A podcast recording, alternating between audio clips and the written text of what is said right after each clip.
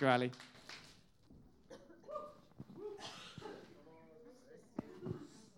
When Aaron phoned me up and said, Would I speak today? My in the flesh, my initial reaction was, Oh my golly, I don't know if I can do this. But my very dear friend Hilary Willis said, Ali, you're speaking about people in your life. Just imagine that you're with your friends and you've got your cup of coffee in hand. And if ever you meet with me, it's cup of coffee and cake. So I just thought, okay, rather than think I'm speaking to the whole church today, I'm going to look, many of you are my friends anyway, that I already know really well. Some of you are people I would love to get to know better as friends because I just love people. And that's what you're going to hear about today. So Aaron said to me, Would I just share my story? So here goes. Um, Many of you know me. I've been part of this church since the year 2000. I was born and brought up in Exeter. I had the privilege of being born into a very secure, loving Christian family. Many of you know my wonderful mum, Shirley Clear, who's very much part of this church as well. Mum has been a real inspiration to me throughout the years, very challenging as well when I haven't been quite walking the way of God.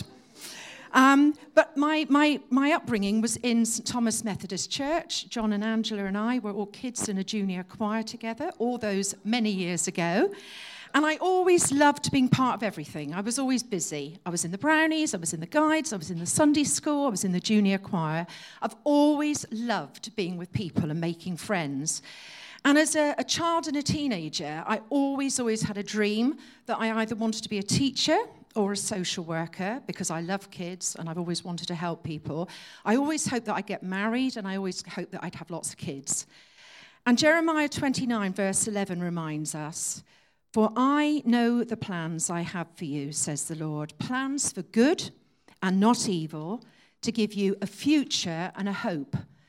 And God also says, Delight yourself also in the Lord, and he will give you the desires of your heart. You see, God knows and sees our hearts.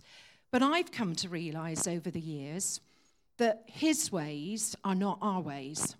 They're so much bigger, they're so much better if, and this is it, if we allow him to guide us and we are prepared to surrender our wills to him. And this has actually taken me quite a lot of time to grasp and understand. So, in my teenage years, it was back in the day when we had grammar schools, and I was always very shocked that I got into the all girls grammar school. But one of the things, Angela and I were there together, um, but one of the things I battled with all the way through school, I loved school, but I never felt clever enough. And so I put myself under amazing pressure um, O levels in those days. Do any of you remember O levels? Thank you, a few of us. Immediately after my O levels, and lots of you won't know this, I actually had an anxiety breakdown. And for four months at the age of 16, having been the life and soul of the party, I couldn't leave my home. And I missed the first term of Exeter College, which meant I had a lot of catching up to do. I had to go along to see a psychiatrist, I had to go along and see a psychologist. And um, it took me a while to come through that, being able to leave my home. It meant I ended up with two A levels, but I wasn't quite enough to get into teacher training that I wanted to do, and I wasn't ready for it. But Boots the Chemist were incredible. They gave me the opportunity as a Saturday girl to train to become a supervisor and then go on to be a manager and actually transferred me at the tender age of 20 to Taunton and at 22 up to Bromley in Kent and gave me the most phenomenal opportunity to be a sales floor manager. But God had to take me to Bromley to actually introduce me to his precious Holy Spirit. And that happened at the age of 23. And my life has never been the same since. I experienced love from my Heavenly Father in a way that I've never, never knew was possible, and saw miracles and incredible things happening in my life. Um, I just want to challenge you to allow others to speak into your life. Sometimes people see things in you that you don't see in yourselves. And thank God for those people. And maybe there might be some of you in this room today that know through your life experience, it's not to do with age, it's to do with your life experience, that actually, when you feel that little prompting inside to encourage somebody else, to disciple them, to come alongside of them. And God was amazing because I went through my management training, I became a manager, and then had the privilege of being married, um, becoming a mum in 1986. I have an amazing, nearly 33 year old son. Hard to believe, I know. um, but some of you won't know this. I went on to um, get to 26 weeks in pregnancy with my daughter and had to go through a stillbirth at 26 weeks. She would have been 29 if she was alive now. And the year after that, my then husband left me after quite an abusive marriage. So life wasn't as I planned it. But I've learnt that as you trust your Heavenly Father, which I did, to strengthen me and give me the courage to overcome and forgive. And later I had to learn to let go of the shame because as a Christian, I was never going to be divorced. That was really, really hard. Rachel Hickson helped me with that actually when she came a year or so ago. I even carried that shame for all those years and that disappointment and pain. And many of you might relate to some of what I've shared today. But I know again that as I've learned to surrender all to Him and truly pray, not my will, God, but yours be done, that He has incredible, incredible plans and purposes. So when Aaron said, I want you to speak on what is your purpose with the, with the people in your life, I have a very simple answer for me. God, I know, has called me to love people. It really is that simple. God has created us for His delight. He's put individual gifts and strengths within each of you for His purpose. So I want to ask you, many of you, do you know your purpose? Many of you do. And that's great. And I just say, pursue it with all your heart. But if not, sometimes we complicate it. And we used to have an incredible guy in this church called Frank Bennett and he's moved on now to another church. But he introduced me to Living Your Strengths. He did a whole series on it. And that book's still available, and I found it really, really helpful in helping me highlight the things that God had put in me. So don't limit. It might be through a book, it might be through other people. So, who are these people in my life? Well, I've got incredible blessing that I've got incredible family that most of the time we get on quite well. I've got many friends, many of you who are sitting here this morning that I am just blessed beyond measure with. Um, some who aren't with us any longer, dear John and Stella Ingram, that some of you will remember, the legacy apart from their love and their passion for the Lord was to actually give me their car. Just before John died, he gave me his car, and I'm still driving around in that car today. Margaret. Margaret is nearly 95 next month. And I know God's still put me on her heart to go out and visit her, just as and when the prompting comes. For some of you, you might not think of people that often. And then if there's that little prompting, I really encourage you to, to just follow through with that. And as I look out on some incredible young people, you're all incredible, but some of the ones I don't know, but some of you I have known since that height. Because although I never went on to have any more children of my own, I had a prophecy that God gave me that I will be like a mum or an auntie to lots and lots of people. And as I look out on some of you, the joy is unspeakable. And I mean that, having known you since you were that high to see the incredible people you are and you're becoming is just mind blowing. And I don't have to look after you all the time. I can spend time, give you back. Absolutely fantastic. Um, something I wasn't expecting is when Sam left home to go to university, I felt a real prompting. I've only got a small house, but to have lodgers. I've now had over the last 13 years 10 different lodgers Three of which have said, Ali, we don't want to leave you unless we find someone that we fall in love with and you come to our wedding. Three of them through this church. So I do have a lovely single girl living with me at the moment, but should any of you bear that in mind, bear that in mind, it, there just seems to be something in the water. Um, so, lodgers, that has brought in some incredible blessing into my life, incredible blessing. And then my job. I have been a support worker. I'm now working for Sanctuary Housing, so officially the, the, support need has to be housing, but we get involved with so many other experiences in my job. And I see the challenges, as does Claire, of working with people who are homeless. They're often hopeless. They have lack of finance, maybe they're in or they're coming through abusive relationships. They're struggling in their parenting, they're on child protection with social services. They have huge mental health issues and often addictions.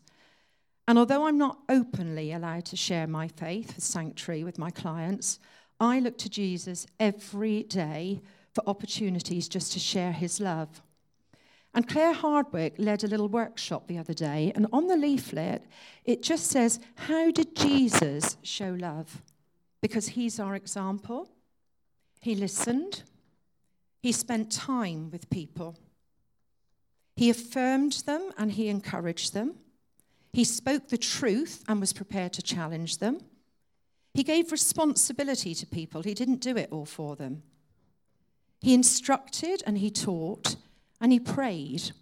And all of these ways and qualities, as his disciples, we too can demonstrate in our lives with the people that we meet, being available to people as God directs. So I just want to say don't limit the Holy Spirit's work because he's able to show us ways that we might not ever think of. Um, the wonderful George Willis, Hill's youngest, um, who I loved a bit. She's away this weekend. When she was going off to YWAM, she was doing some fundraising and she printed some cards. And I felt really, really prompted to buy these. And when God showed me to give them to a client or give them to clients, I bought six. I've only given two out so far. But it's not a scripture, it's A.A. Milne and Winnie the Pooh. Many of you will have come across this. Always remember, you are braver than you believe, you are stronger than you seem, and you are smarter than you think.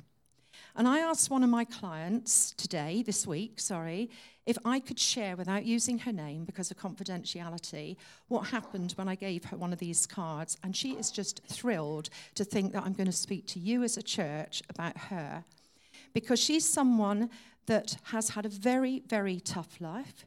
She stopped going to school because of lack of encouragement, probably at about the age of 12 so didn't learn to read and write well. She got pregnant at 15, wasn't able to have her child living with her, has now gone on to have another child. And when I gave her this, I've been working with her for some time, she burst into tears and she said, Ali, you are the first person that has helped me believe, truly believe in myself. And that's through George printing cards to go to YWAM. So I just want to encourage you. Sometimes it's in the little things that can make a huge difference to people. So maybe some of you this morning need to be reminded just how valued and loved you are by Jesus. He died for you. That's how much he loves you. The devil wants to keep us doubting and lacking confidence and stepping out. But our God is greater.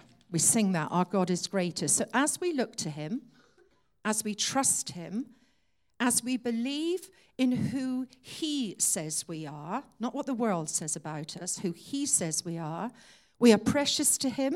We are fearfully and wonderfully made. We are more than conquerors in Christ Jesus. Then we can live our lives with purpose, a passion for our calling, which brings unspeakable joy. So, Father God has no favorites. He loves all of us. He wants each one of us to live according to His purpose. So as we seek Him, He'll show us our purpose. He will equip us with all that we need to fulfill and be a delight for Him. Thank you.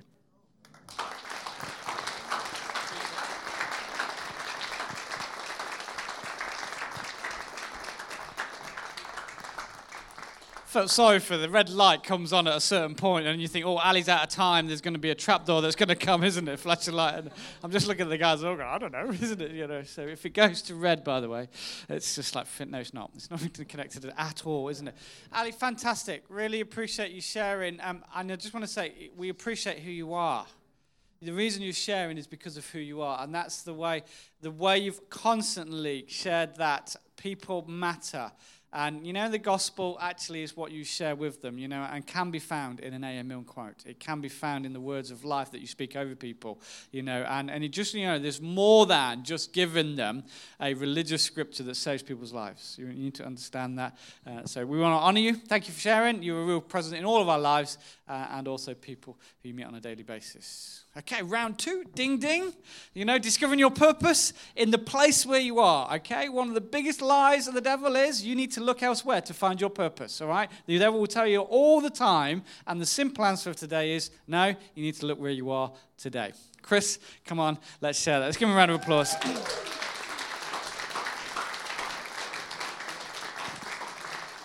Thank you. Good morning, church. Oh, that's loud, isn't it? I was going to say, can you hear me at the back? I guess you probably can, because that is quite loud. Um, the second thing I need to ask is, can you understand me? Because I'm from the cold grey north. Uh, some, some way away from here. Uh, but it's great to be asked to speak. Thank you very much this morning. And um, as Aaron said, I've been asked to speak on discover your purpose in the place where you are. Now, it's quite a big topic. So I'll try and keep it brief. And I, I, can only just about see Aaron there, so I trust he'll make it really clear when my 10 minutes are up. Is that right? Really clear. okay, so discover your purpose in your place, in your workplace. It's, but it's transferable. It's not just your workplace. It's not just uh, it can be anywhere you are. It can be in church. It can be in on the street. It could be wherever you find yourself. What is so? But I've been asked to speak on what is your purpose at work. Well, work can mean different things to different people. To some people, it can be full-time employment. It can be uh, in a secular company. It can be uh, working, for instance, at St. Petrock's. It can be working full-time for the church. It can be working full-time as a as an unpaid carer to those around. But what is your purpose? What is our purpose through that work? I guess we also need to look at what are, what are our attitudes to work. I'm sorry, I keep, I, I'm, I'm used to walking around. What are our attitudes to work? Do we live to work or do we work to live? And I would suggest that if you subscribe to either of those polar opposites, then we're, we're probably missing a trick there. We're missing something. Are you living to work or working to live? There's something more. You might say, well, you don't understand, my job is really hard, it's really difficult. I, I really don't like what I'm doing. I'm persecuted, I'm hurt. Maybe I don't, maybe I do.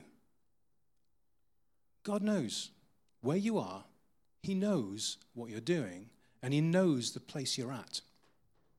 He really does. How do we discover our purpose in the place where we are?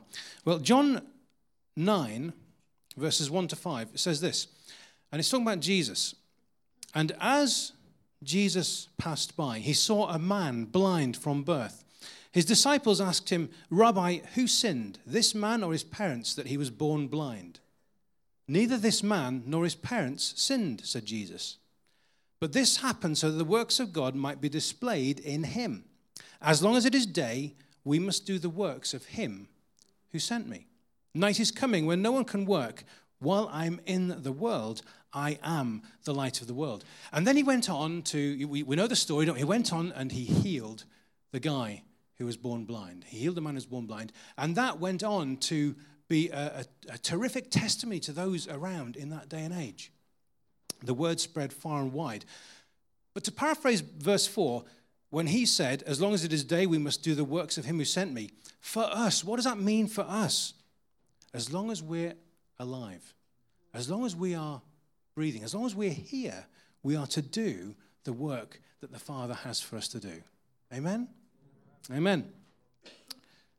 And I want to share a little bit of a story, just a short testimony of, of what happened to me a few years ago. And, you know, I, I, have, a, I have what I would say is quite a good work ethic. I, I, I like to do my very best.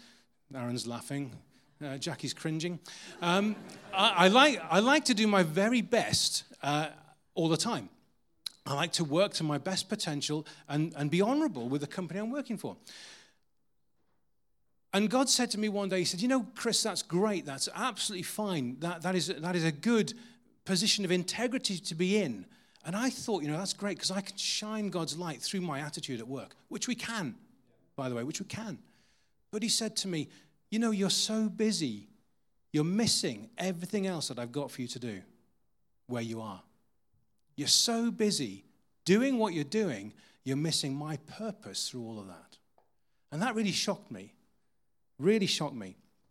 And uh, he took me on a journey uh, and he opened my eyes to the people around me in the workplace. And at the time, I was working about a mile uh, uh, over near Broadclyst, about a mile away from Broadclyst. And we, I'm a construction engineer, by the way. We, we were building a, a new substation uh, for, for, to feed Exeter, electricity to Exeter. And he, God began to surround me with people who were sick, who were ill. And I, I often thought we, we shouldn't be building a substation, it should be a hospital. But he began to surround me with people who were sick. And uh, he challenged me to, to pray for them. He challenged me to, to go up to them and lay hands in the middle of a construction site. Now imagine that. Lay hands on them and, and declare God's healing. It was nerve wracking to start with. It was difficult to start with. But you know, the more I did it, the more I stepped out and prayed for people, the more I see, saw people getting healed. And there were people, there was a guy who um, had a motorcycle accident 20 years before. He had pins all the way up and down his, both of his legs. And uh, he was in constant pain through the day, through the night. He was instantly healed. There was a guy with a broken wrist came into work one day with a plaster. He was instantly healed um, of, of, a broken wrist. And people with mental issues were healed instantly uh, because of what God was doing. And because I was making myself available to Him. This isn't about me, by the way. This is all about God. Don't get the wrong idea, please. Um, but uh, as this happened, and, and probably over the course of that year or two years, 60, 70 people were healed, uh, and some were saved uh, through that. It's being available for what God wants us to do where we are, isn't it? You see, oh, was that the sign? No, that wasn't the sign. Okay. You see, as I began, as I began to take that stand, as I began to step out and, and realize that there's more than what I was just doing, the purpose that I was there began to be clear. Because I wasn't there for me. I wasn't there to work hard. I was there for, for God.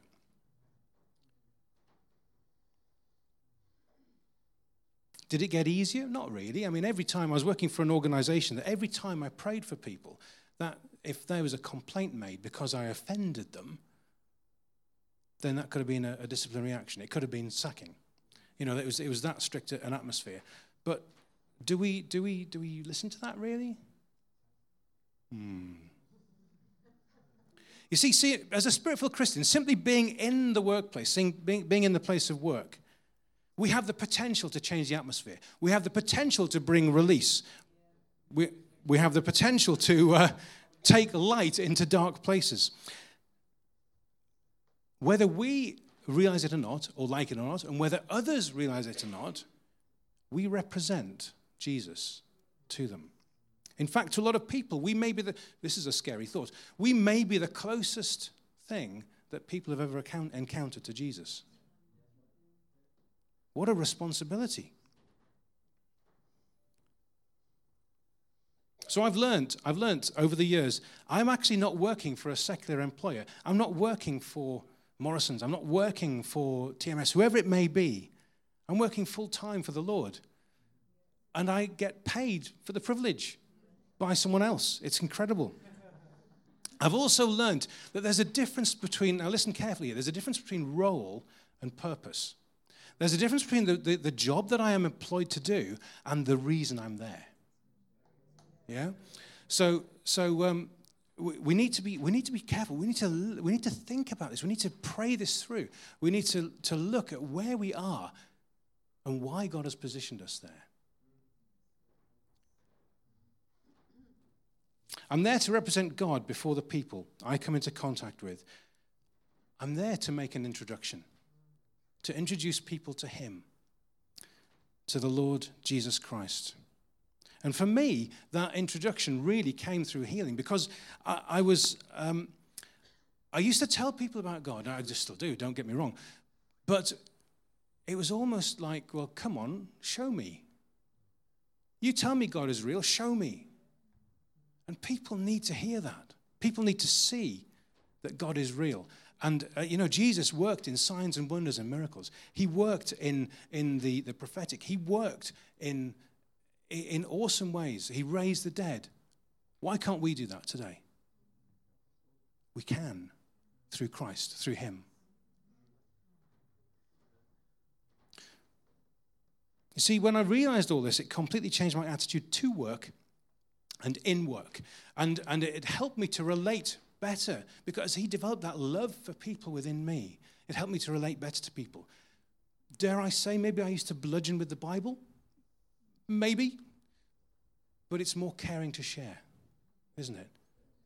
It's caring to share God's love. So, very quickly, just to wrap up, three simple transformational things that you can, you can pray every day, okay? Which will, I guarantee, and the Lord will guarantee, will make a difference in your life. First one is this Lord, take me deeper. Take me closer to you. Let me know your heart.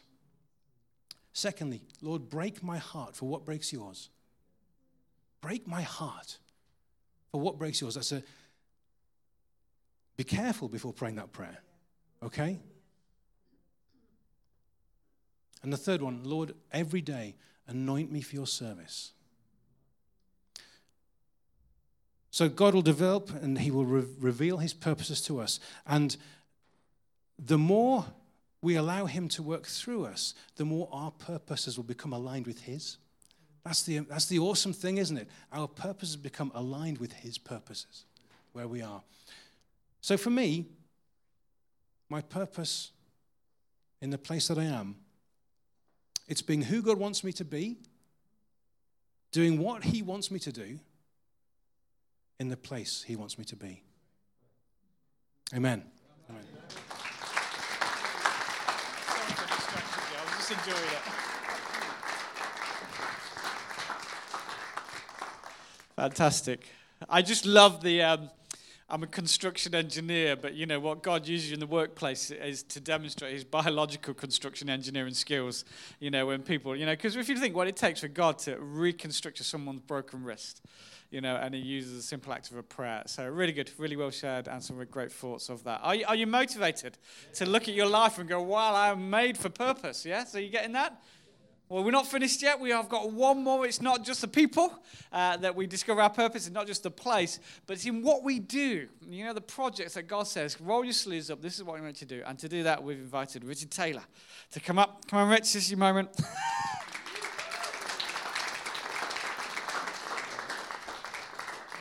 So, if you've ever bought a house, you will know that the three most important things that are told to you are location, location, location. And in thinking of this subject, how do we find our purpose in our projects? I want to suggest to you that three most important things are vocation, vocation, vocation. That word comes from a Latin word which literally means to call, and we use it in English to describe something that is our passion, something we're good at, something that seems to be a good fit with who we are. And I want to just look at what God says about things. I want to play with this word vocation. So if God calls something sacred, it can't be uh, something sacred, it can't be secular. If God calls something good, it can't be bad. And if God calls something blessed, it cannot be cursed. So we're going to look at those three things one at a time. First of all, God calls tasks and activities very good. You can move it on. So we're going to look in the book of Genesis. And here we see these three things we've been looking at today, actually. God blessed them, that's the people, Adam and Eve. God blessed them and said to them, Be fruitful and increase in number, fill the earth and subdue it. Rule over the fish in the sea and the birds in the sky and over every living creature that moves on the earth. God saw all that he had made, and it was very good. And there was evening and there was morning, the sixth day. The Lord took God the Lord God took the man and put him in the Garden of Eden, that's his place, to work it and to take care of it. So Adam now has a project. So the man gave names to all the livestock, the birds in the sky, and all the wild animals. But for Adam, no suitable helper was found. That's why he created another person to work with, which was Eve. When we read this account of creation, it's easy for us to say, yeah, God made mountains, they're, they're very good. Seas are really good. Humans are really good. I love um, wildlife, all the creatures of the earth, they're very good. But there is something intangible there that God looks down on and says, this is very good. And it was that relationship between man and the earth. God could have created a leisure park where Adam didn't have to do anything at all. But God created Adam with a capacity to look after animals. God created Adam to sow seed, to reap um, the harvest that he had planted. And God creates every one of us with gifts and abilities. And he says that in itself is really good. And what I have given you to do, those tasks and activities, are very good. So, therefore, work is a blessing and not a curse. I've heard it said in, in churches over years we only, we only work because Adam sinned, he screwed it up. And in the following chapter in Genesis 3, you see this um, weed comes and infests the earth, and therefore it was cursed. But this is a chapter before that. God says, This is really good. I've created you to take care of the birds and the land that I've given you. Work is a worthwhile expression of our abilities and desires. God created us with physical strength to work with our hands, He created us with a mental facility to problem solve and come up with solutions. He created us with an emotional capacity to care for others. He created us with souls to create, to be artistic, and He created us with an aesthetic appreciation of beauty. And it's through work that we find dignity, respect, and satisfaction. So God says, whatever you're doing, think about your week, it is very good. What you're doing is good. And because it is very good, God empowers you with His Holy Spirit to do that. If I were to ask you, why does God fill you with your Holy, the Holy Spirit? You'd say, well, I know from 1 Corinthians it's to give gifts to the church for stirring up, cheering up, blessing them. And I know from Acts chapter 2 it's to be witnesses. But the first mention of anybody being filled with the Holy Spirit is found way back in Exodus, and we've got it there for us. See, I have chosen Bezalel. I have filled him with the Spirit of God, with wisdom, with understanding, with knowledge, and with all kinds of skills to make artistic designs for work in gold, silver, and bronze, to cut and set stones, to work in wood, and to engage in all kinds of craft. I want to tell you today God fills you with His Holy Spirit for the tasks, the activities, the projects that you are engaged in. Wow, that is awesome. That is quite an incredible thought that God fills you to do those with excellence. Think also of the life of Jesus. When Jesus was baptized in the Jordan, his voice is heard from heaven as he comes out of water. And it's the Father saying, This is my Son whom I love. With him I am well pleased. That was God the Father's commentary on Jesus' life as a carpenter. He had never preached, he had never done any miracles, he hadn't gone touring the, the towns and villages of Galilee. But the Father is pleased with your tasks and activities and your projects. Second one God calls sacred all that he gives us to do. Well, you can say, you've heard me say that work is good, but surely some is better than others. And I've heard it said over years there are some things that are sacred and some things that are secular. Um, a few years ago, I was working two days a week for a church on staff, and I was doing three days a week as a consultant. And some people would say to me, So you've got a secular job as well as your ministry? And I go, No, I have got a life, and my life is sacred because all of it is lived for God. We've got to remove this secular sacred divide from our mind and our vocabulary. It's really unhelpful to talk in that way and to think that way. Some are suspicious of projects that don't have a Christian banner or a church label, and I just want to address that for a moment. Because, as Chris said, His Holy Spirit lives in you and through you, wherever you go becomes a sacred place. And we can have confidence and humility that the kingdom of God can, comes with us wherever we go and whatever we do. Whatever we do, therefore, becomes sacred. But the church over history has reinforced this false divide of clergy and laity, professional and amateur, of secular and sacred. Jesus' view was expansive. He talks about um, the end of time when people will be gathered before him. And some people have done some things. They've, they've fed the hungry, they've clothed those who are naked, they've visited those who are in prison, they've healed those who are sick, and he welcomes them. And they're going, What? You're welcoming us? And they say, Yeah. Jesus said, Well, whatever you did for the least of those, you have done to me. And that tells me that ordinary things, wherever you work and whatever you do, are sacred to God. They didn't realize they had done it. There was no church banner, there was no Christian label to it. His view of life is inclusive. There was a, an occasion where Jesus' disciples came really, really upset because somebody else was doing good works in Jesus' name. And he, he basically says, Calm down, calm down. My backstop position is this whoever is not against us is for us.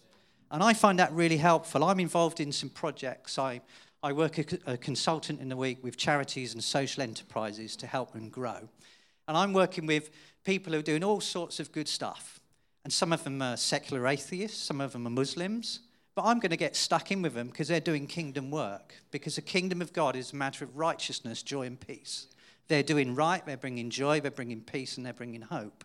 And that's my backstop position. If, no, if somebody is not against Jesus, then actually they're for him, and I'm willing to get stuck in. So perhaps we can have that mindset as well. The third thing just under this that really brings it home to me to, set, to describe that everything to God is sacred and all that we do is sacred is an, an amazing account in the book of Acts.